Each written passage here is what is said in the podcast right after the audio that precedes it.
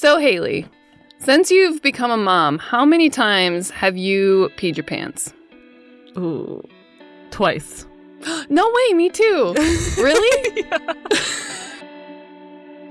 Hi, and welcome to the Don't Beat Around the Bush podcast. I'm Addie Holzman. And I'm Hayley Kava. We're friends, pelvic floor physical therapists, moms, and occasional hot messes who are here for real, uncensored conversations about all things pelvic health. And because our conversations are uncensored, they are likely not appropriate for little ears. Please remember our disclaimer. Although we both are licensed physical therapists, we are not your physical therapist. Yeah, anyways. And our content is intended for educational and entertainment purposes only. Please consult your own healthcare team for individualized advice, diagnoses, and treatment. oh man. So I think um, besides sex questions, leaking is a hot, hot topic. Yeah, especially with moms. Wants to pee their pants. Like, no. despite what's that movie, the Adam Sandler movie, where she's like, if peeing your pants is cool, then I'm Miles Davis. I don't know any. Billy Madison. How do you not know that? Girl, I know no movie references. Oh none, my gosh. Unless it's like The Notebook or Disney movies. oh my gosh. Yeah, no, for me, peeing my pants in pregnancy and even postpartum was not a thing. And I was like, yes, awesome. Now I'm a pelvic floor PT and I'm never going to pee my pants. And like, wow, would like totally be mortified if I ever peed my pants. So the two times I've peed my pants have happened in the last two months. And you are how pregnant right now? 32 weeks? Almost 30, yeah, almost 33. Second pregnancy. Second pregnancy. And I had like a breakdown the first time. The caveat is, and and I actually have had this com- I had had this conversation with like my patients before and being like, we have to think about all the things, all the circumstances that were surrounding that event. And it was just one time. And don't beat yourself up for it. But I was like crying. Yeah. Because I was like, this is predictive of postpartum bladder incontinence. And bladder incontinence is associated with postpartum depression and like all of these, all of these things.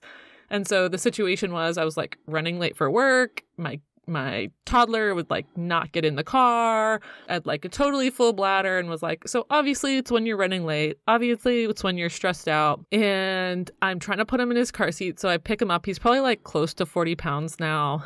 And I'm like lifting him and I sneeze. Oh, that is like the perfect mix. It was like the perfect storm. I feel like there's been moments with like a couple sneezes in a row or like a heavy lift where it's like, ooh, I could feel, but nothing ever came out. This was like a good amount of pee. So much I had to go inside and like change my clothes.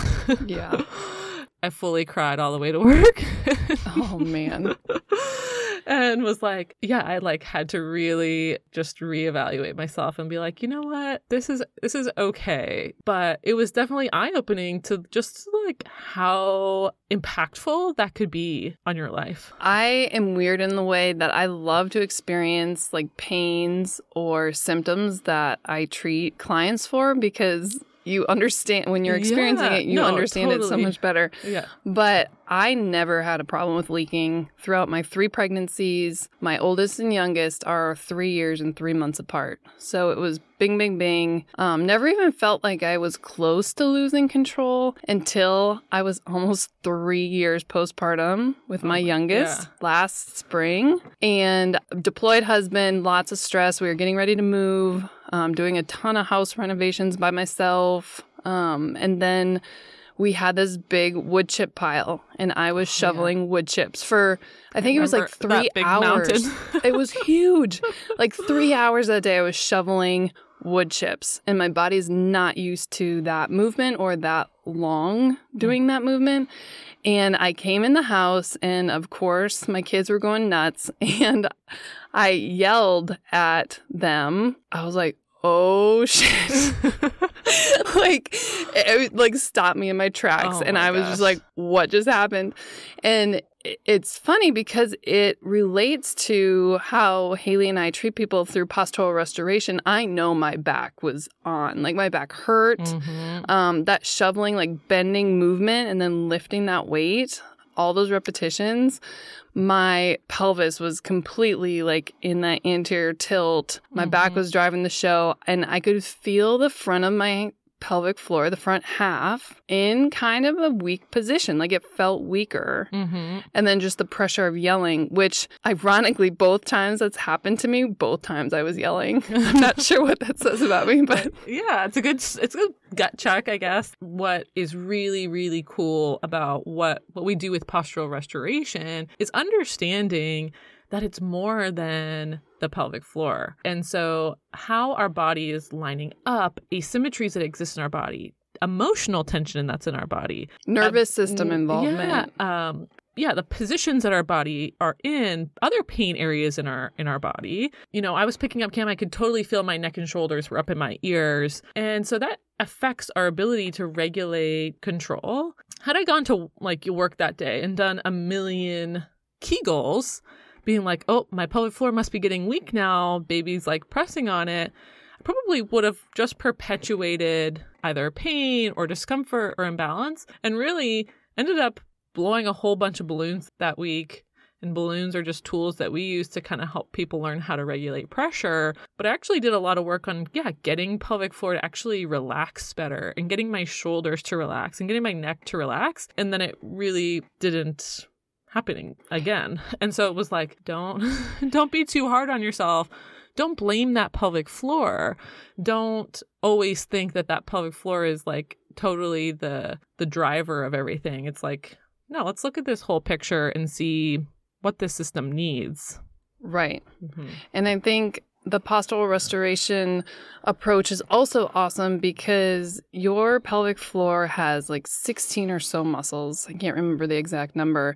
And they're all likely not tight or they're all likely not weak. And maybe they're weak and tight or lengthened and weak or whatever. Yeah, or just Um, the timing and coordination. Yeah, and so Yeah. it divides it. If you if you imagine you're looking into a pelvis from the bottom, you have like a diamond. So your pubic bone is the top, your tailbone's the bottom, and then you have your sit bones. And the way we treat in our framework for thinking about the pelvic floor is dividing that into front and back and left and right. So there's quadrants of your pelvic floor and your hip rotation and your pelvic position on your hip and your spinal rotation are all affecting the position of those muscles in your pelvic floor along with your diaphragm and your ribs and everything yeah. else. And I think sometimes, like when we look at pictures of the pelvic floor muscles or pictures of the pelvis, there are lots of muscles, and we think it's this very like large space. I think even some of the models that we have in the clinic sort of give this false sense of like how large that area is. But really, those muscles aren't that big. Like, yes, they if you kind of put your hand on your pubic bone in the front and on your tailbone in the back, and you like look and see how far apart that is, it's really not that far apart. And then you go on one sit bone and then the other sit bone, and you see how far apart that is. Again, it's really not that far apart. When when we assess those pelvic floor muscles, I, when I first did my first pelvic floor class, I was actually surprised that like, yeah, this area is really not huge.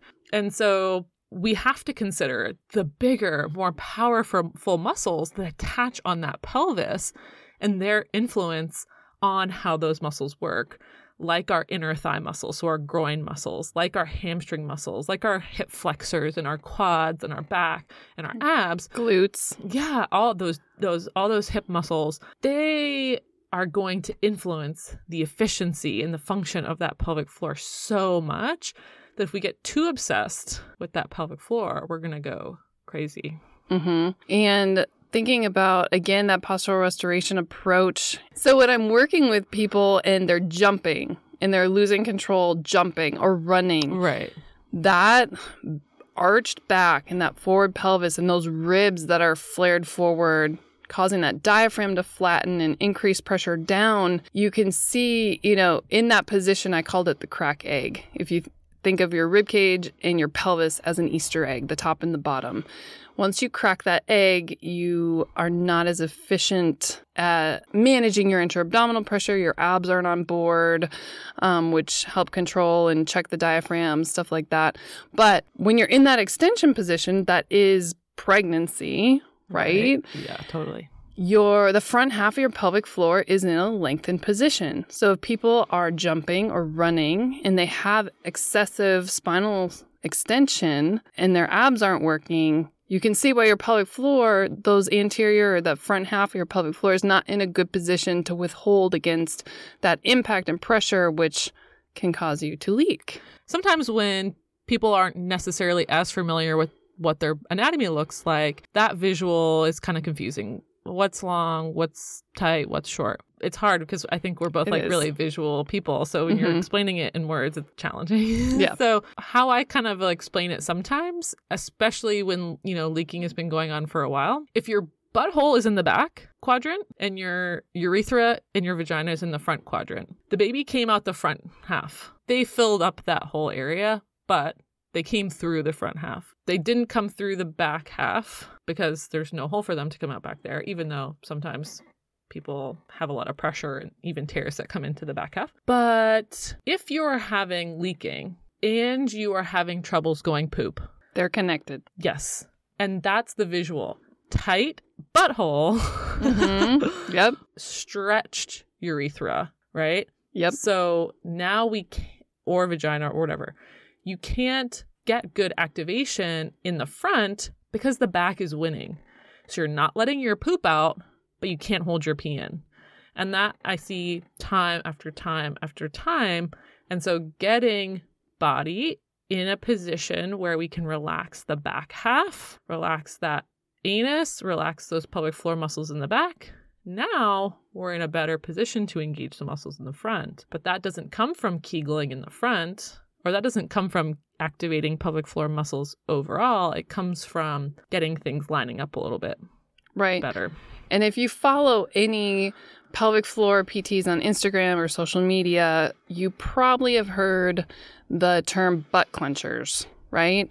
And that makes a lot more sense to me in that postural restoration viewpoint because those glute muscles, the glute max covers the back half of our pelvic floor. Mhm. So if we are clenching our glutes all the time because maybe we don't have stability elsewhere, like your abs or wherever, that makes sense if you're clenching your glutes all the time why you're going to be constipated or you know maybe have hemorrhoids or fissures or leak because the front half then is lengthened hmm Addre- yeah, addressing the constipation, gut health is huge, yes. But I think sometimes we will jump right into a probiotic or we'll jump right into managing gut health before we're doing like thinking about the muscles and the biomechanics of the whole thing. So that's where like a squatty potty, right, which we, you know, love and use and everybody who has one loves it and doesn't want to take poops without it. Um, but it's also a valuable tool for helping that bladder reorganize. hmm And so, even getting that bladder to empty all the way or getting all your pee out, which can help prevent leaks, also, that getting that pelvis in a position where knees are higher than hips helps to relax the the back of that pelvic floor so the front of that pelvic floor can engage better and it, it all works together better right and going back to your kegel comment so when you're doing kegels and your pelvis is not in a great position or your hips are not in a great position because they share a lot of muscles, your kegling is probably not going to achieve what you want it to achieve because you're going to be working those already overactive muscles yeah and so not the ones that need it. So if you're sitting in your chair right now and you arch your back and you kind of like rock your weight forward so it's more on the front of your pelvis and you try to contract your pelvic floor, you're going to feel it probably more near your butt. There was actually a research study that came out that said that the best cue for maximum pelvic floor contraction was actually the cue to stop yourself from passing gas. So closing your like contracting around your anus. So that's going to generate the strongest, quote unquote, strongest contraction, which makes a lot of sense because if most people are in a bit of that uh, extended position, just going to place the back of their pelvic floor in a sort of tighter position, a more optimal position to actually engage. Yeah, no duh. Yeah.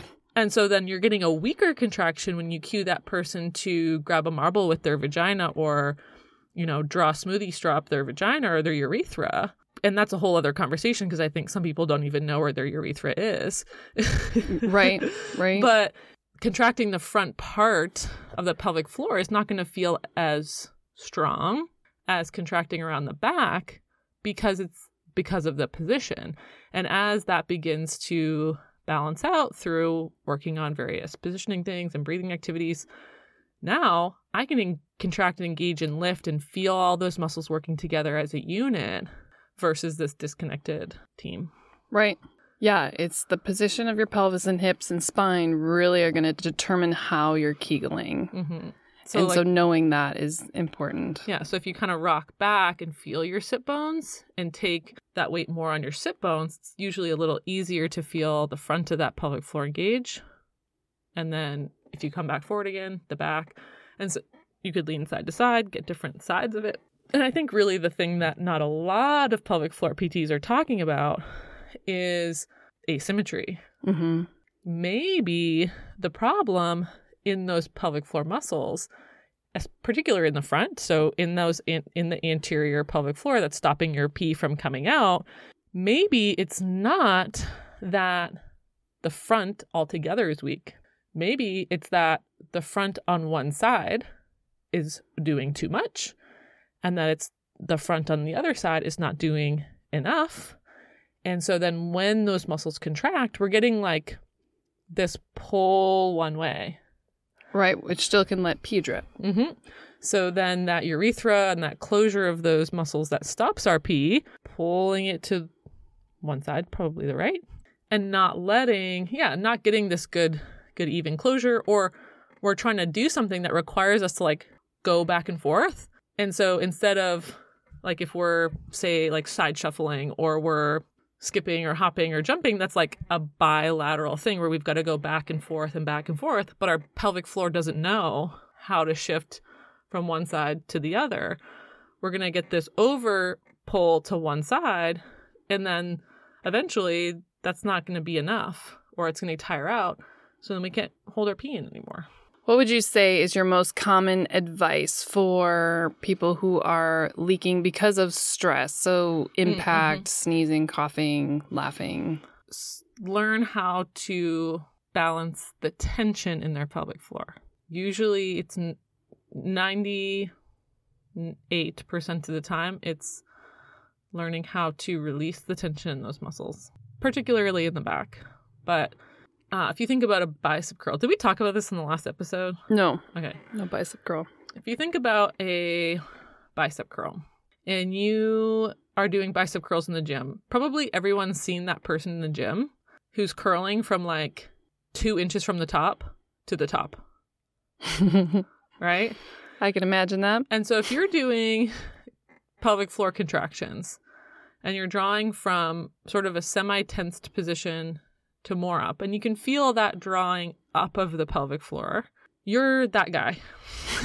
you're that guy in the gym The mini bicep curl. is doing the mini bicep curls. Uh, anyone who's done any sort of like, I guess, weightlifting.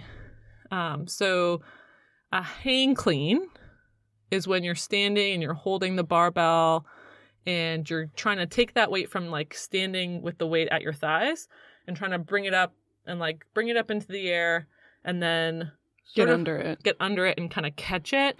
So that's a hang clean. And then a power clean is when you're all the way on the ground. So the weight's on the ground and you're squatted down and you're trying to do that same motion, but you're starting from the ground.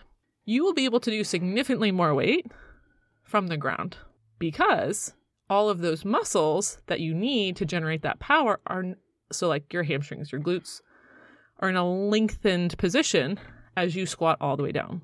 So they're from a long position and now they're contracting and shortening. And so if our pelvic floor never gets the chance to go into that lengthened state, it's not going to be able to generate as much power on the up because it can only go a little bit. So if we're starting at a five and need to go to a 10 to stop pee from coming out on a jump, then we're only going to be able to generate five. If we can take that pelvic floor down to a zero, then it can go 10, which is more than enough energy that it needs to keep our pee inside. Does that make sense? Yeah. And I like your trampoline Don't, you have an analogy of Mhm. egg in a trampoline Yeah. or cement? Yeah. Was so, it cement? so if you're, yeah, yeah, go ahead. That one's good. No, you, you will tell it better than I do. So if you have like a water balloon and you drop it on a trampoline, it's probably not going to break. So you're not going to get water spraying through your trampoline. If you drop a water balloon on concrete, it's going to break and pee's going to go or water. So it's not always because your pelvic floor is weak. It can be because it's holding too tight, too constant. it won't soften down and then be able to like spring back up and re-engage and, and bounce. So yeah, learning how to let your pelvic floor bounce. Yeah, Or like- control Mhm. and lengthen and then contract. Yeah. That full range of motion is so important. So weak and strong, they're tricky words because they Yeah. don't tell us a whole lot. You can have a weak muscle that's both in a shortened position or a lengthened position. The goal is to optimize the movement and the function of the pelvic floor or whatever you're working on. Yeah. Yeah, my my background before pelvic floor PT was like orthopedics primarily. I like to do a lot of post-op ACL injuries. So, what's the first thing that you do after you have knee surgery? You're not going right out and like strengthening that muscle. You're just getting that knee to move through its full range of motion so that the muscles around the knee have that motion available so that by the time that healing has happened and you're ready to do explosive movements, you're ready to do power movements, you're ready to jump and run, we're not limited by a stiff joint. hmm And I think there's an incredible amount of pelvic floor stiffness that exists in that postpartum period.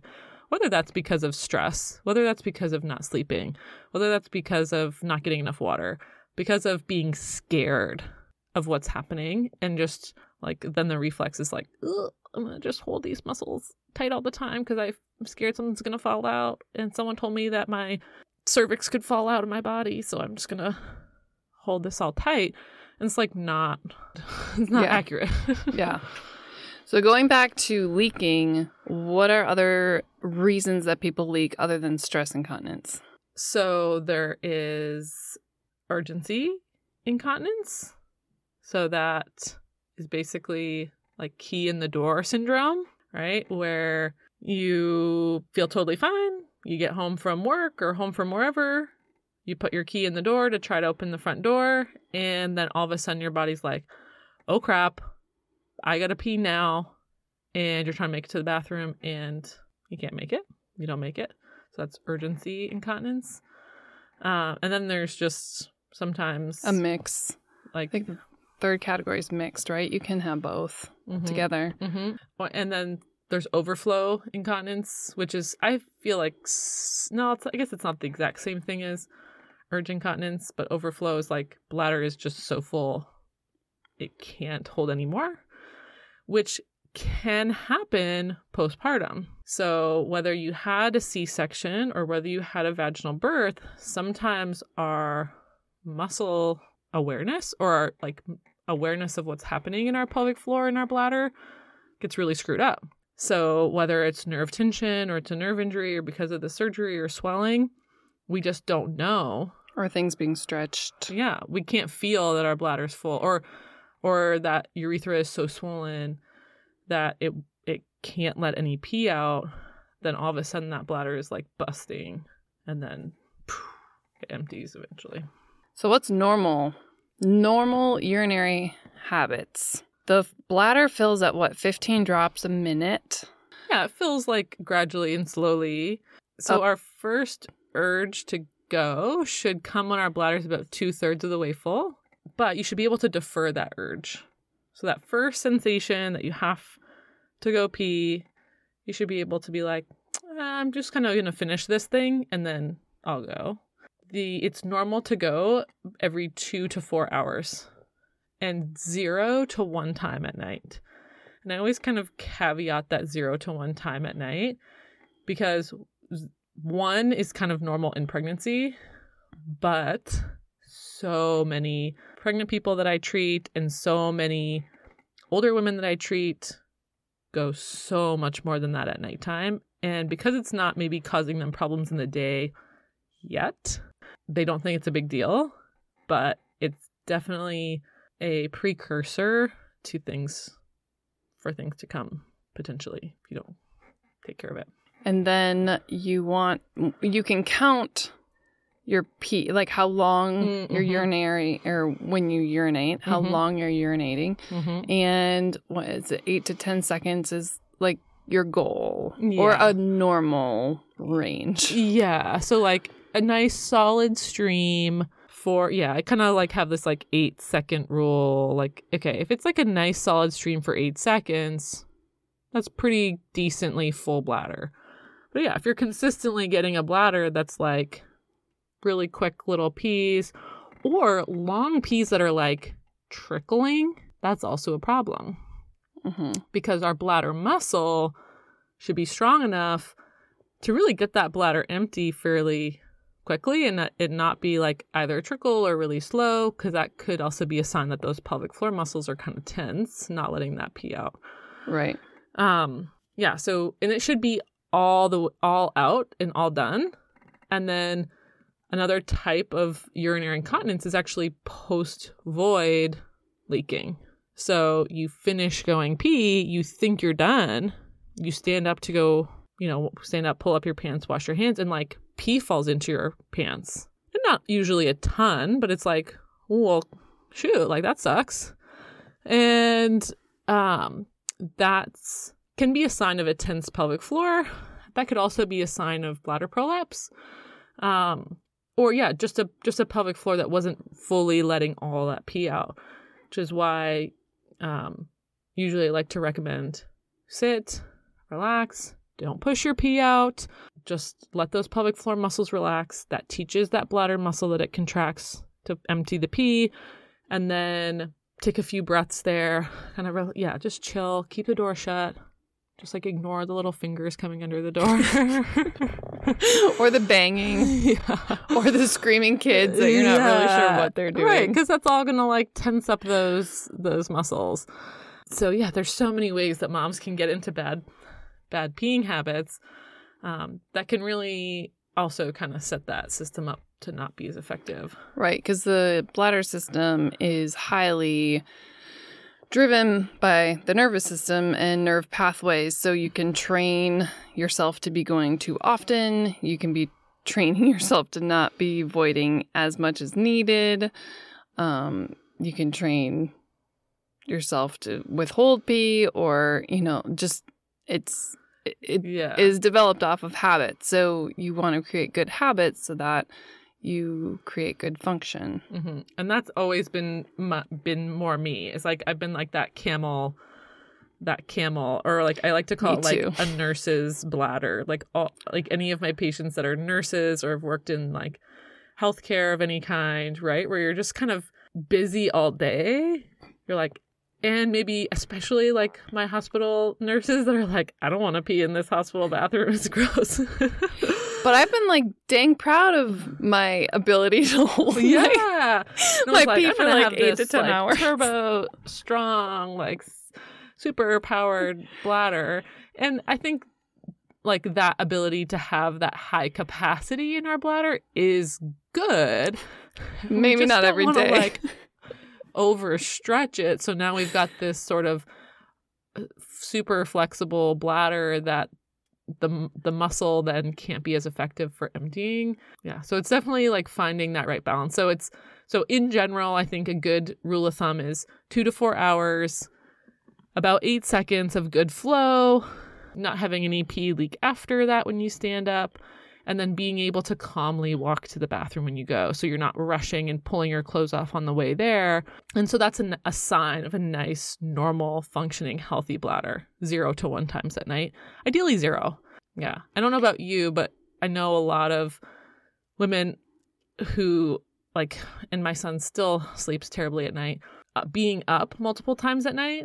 We're just like, I'm awake. I guess I'll go, I guess I'll go pee now that'll help me go back to bed because maybe there's some pee in there and that'll keep me awake. That sets us up for like more of that frequency than we need. So then that bladder's learning to go more often. And then even when your baby starts sleeping through the night, then your body's like, oh, well, we used to pee four times at night. May as well wake you Keep up. And you're it. like, no, I want to sleep. The baby's sleeping. definitely kind of whoops having those those good habits will be good. So for moms or any anyone with a pelvic floor, if they are dealing with leaking, what are some things that you would say could help them continue to be active? Products, pads, maybe absorbent underwear, Mhm. stuff like that while they're rehabbing, hopefully seeing a pelvic floor PT to correct the issues. Yeah, I think that's like a really cool topic, and you may also have opinions on this. So I'm I'm curious to hear your opinion too. Is like leaking urine while you exercise, if even at higher intensity exercise, does that mean that you should completely stop? Absolutely not. Exercise is good for you. hmm And so, do we want to understand maybe why that's happening? Is there things that can be done to help that go away? 100% yes. However, sometimes in the interim doesn't mean that we need to go down to zero. So, yeah, there are tons of products on the on the market. And I think sometimes pelvic floor PTs hate on companies like Tena or uh, Is it poise? poise and like those bladder, you know, pad companies, but it's like, well, if that means that someone can comfortably live their life, we need it. But I- that shouldn't be the only the only solution that's presented. And so, if exercise is for more than just recovery postpartum, and it's like, no, this helps me feel good. This helps me feel balanced. De-stress. yeah, all of those Get things those like steam off. yeah. Yeah. Like absolutely. So you don't want to use period pads for urine. That's the big that's the big thing. So what's becoming really popular is like the absorbent underwear. Yeah, they're awesome. They're awesome, but they're not all meant for urine. Oh, I didn't know that. I didn't know there was a difference in the underwear. I knew about the pads. hmm So Knix, uh, no, not Knix. There's Knix is a brand. Thinx. Thinx is a brand. Thinx is period. Thinx is for period, and I, I believe Knix is also. It might be for like light bladder leak. So if like a drop or two is not the end of the world, but for more bladder leaks that would happen with activity, I believe that Thinx has like a sister underwear that's for bladders. Man, I'm yawning a lot. I'm telling you. It's uh been a long weekend. Well, it's So- like when the kids wake up at six and you're not Mm. used to it. I know all the moms are out there like six. That's sleeping in, but yeah, we were up. I'm in a pretty early. different season where my kids usually let me sleep in longer. Than... Um, yeah, make me on too. I gotta like grab my phone and look that up because the materials that are in that absorbent product, because pee is very acidic, more acidic than our vagina, even though our vagina and our vulva is quite acidic also, it's it is more acidic than that. And so that can cause some skin breakdown and skin irritation that can actually make urinary frequency or urinary incontinence worse make it harder for those muscles to engage appropriately. So, so doing a little bit of research on some of those reusable products for for bladder leaks. Also, something like a Poise Impressa or like a pessary, which can offer support to a cystocele, so bladder prolapse, if that's contributing to urinary leaking, or or yeah, like if even if there's just like urethral laxity, sometimes that like poise Impressa can be helpful for that too. Well, and you, yeah, just to be clear, the using period products for urine can cause a lot of irritation. Mm-hmm. Yeah. So that's why you don't want to use period pads. Mhm. because blood is more basic, um, and so the the chemicals essentially that they use to like draw the blood away from your body and sort of neutralize that. The blood is different than what is needed to draw away urine and neutralize urine. Mhm. Mhm. It's like content heavy. I'm like, yeah, this is like not as fun as talking about sex. no. Maybe we should just talk about sex. so I heard a really good tip um, from a pelvic floor PT. I'll put well if I can remember their name, I'll we'll put it in the show notes, I guess. That it when you're pregnant, or I guess anytime, and you feel a sneeze coming on, is to relax your butt and look up, not your sneeze, like your nose goes up to sneeze and that that would potentially create less downward pressure versus if like you tucked your head in. And so I tried it the other day. Oh, I guess. And so it's like it like dissociates your neck from your pelvic floor a little bit, right? So if like as you sneeze, you're like tightening your neck, tightening your abs, tightening pressure down. Lifting your head and sneezing up actually helps you still be able to like lift pelvic floor appropriately when you Well, sneeze. I'm. It probably doesn't close your throat as much, Yeah. which would. like decrease that intra-abdominal pressure.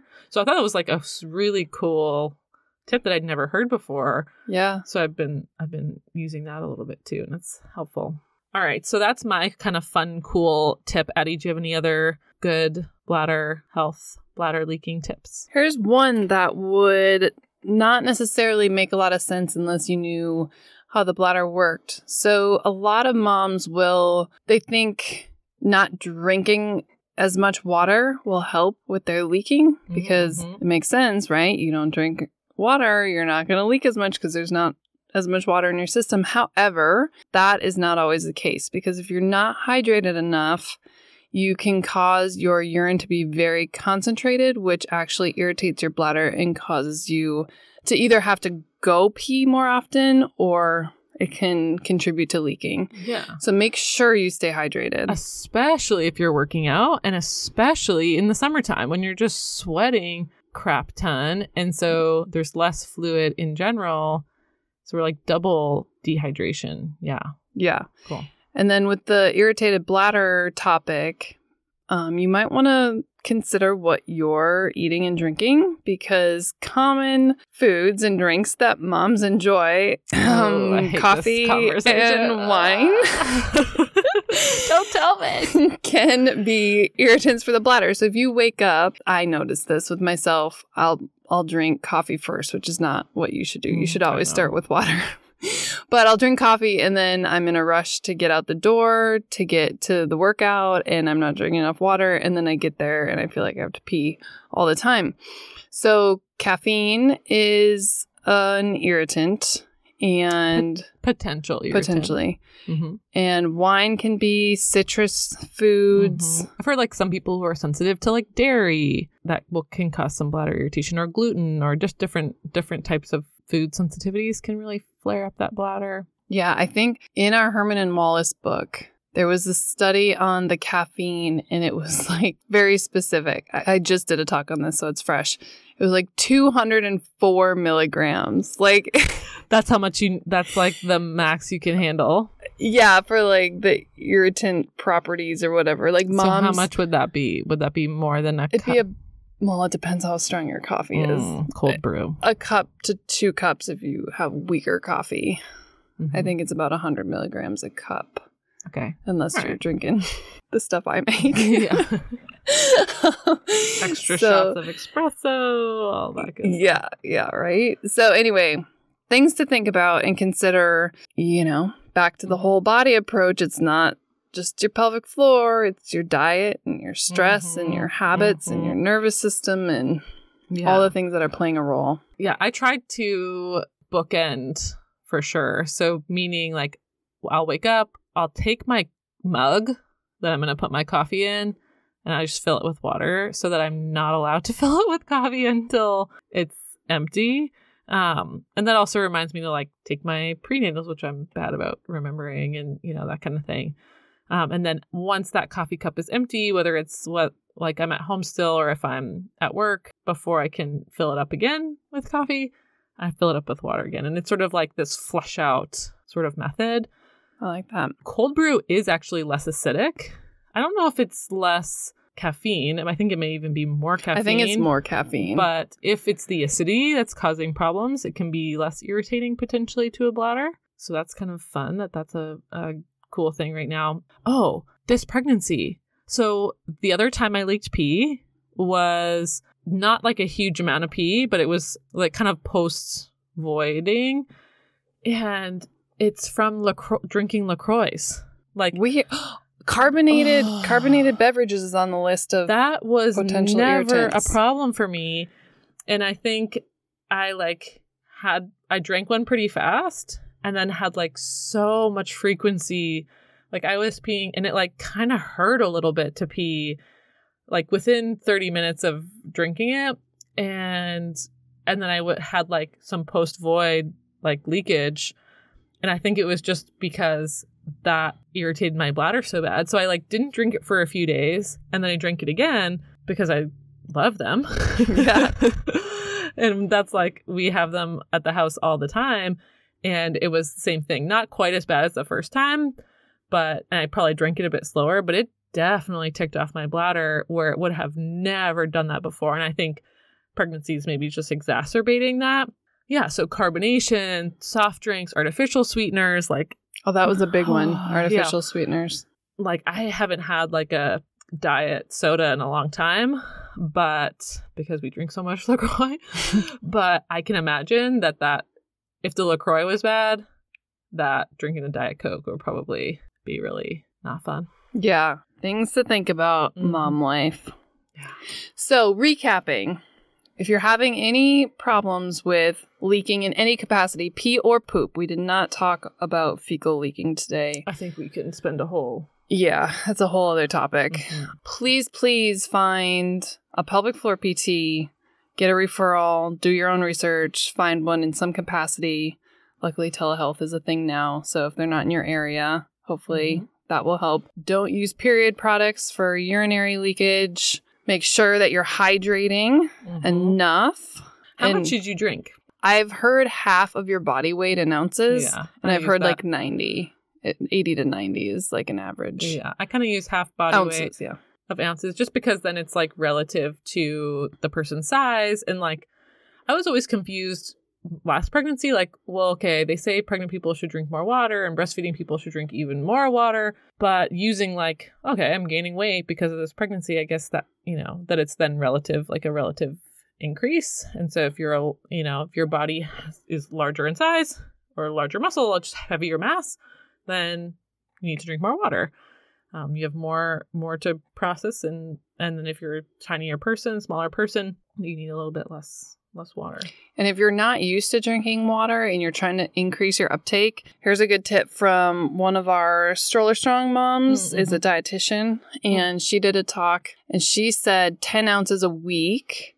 So increase, like have a baseline. The Mhm. first week you're going to increase that 10 ounces a day for a week. The next week you increase it another 10 ounces until you reach your goal in ounces. and does so that help you not have like as much of that urinary frequency that kind of comes with increasing water intake Well, from a pelvic floor perspective, it's easier, I think, for your system yeah to gradually drink more water versus mm-hmm. like my bad habit of being like, oh, I need to drink a lot of water just today. chug this down and then pee like 20 times because my body's like we have water for once yeah, it's not good. uh-huh. Um, so I think you know, not shocking your body into good habits is yeah that's probably smart Um, but yeah, making sure you stay hydrated. Mhm. maybe staying away or you know focusing on some of those irritating foods and Mhm. drinks that you Mhm. could decrease or just be like me and just do the washout or just Water. do the washout before Counteract with good after.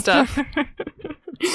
Uh, yeah, Um, but be you know be reasonable. don't kegel yourself to death because that might not be Mhm, probably likely is not the answer mhm. and being aware of Some of those others like stress and Yeah. how much you're yelling at your kid. yeah new movements you've done lately yeah. um, because your pelvic floor is just reacting to the position of your hips and pelvis and spine, and vice versa. You know, your muscles bring your bones into those positions. So it's that nervous system is controlling everything.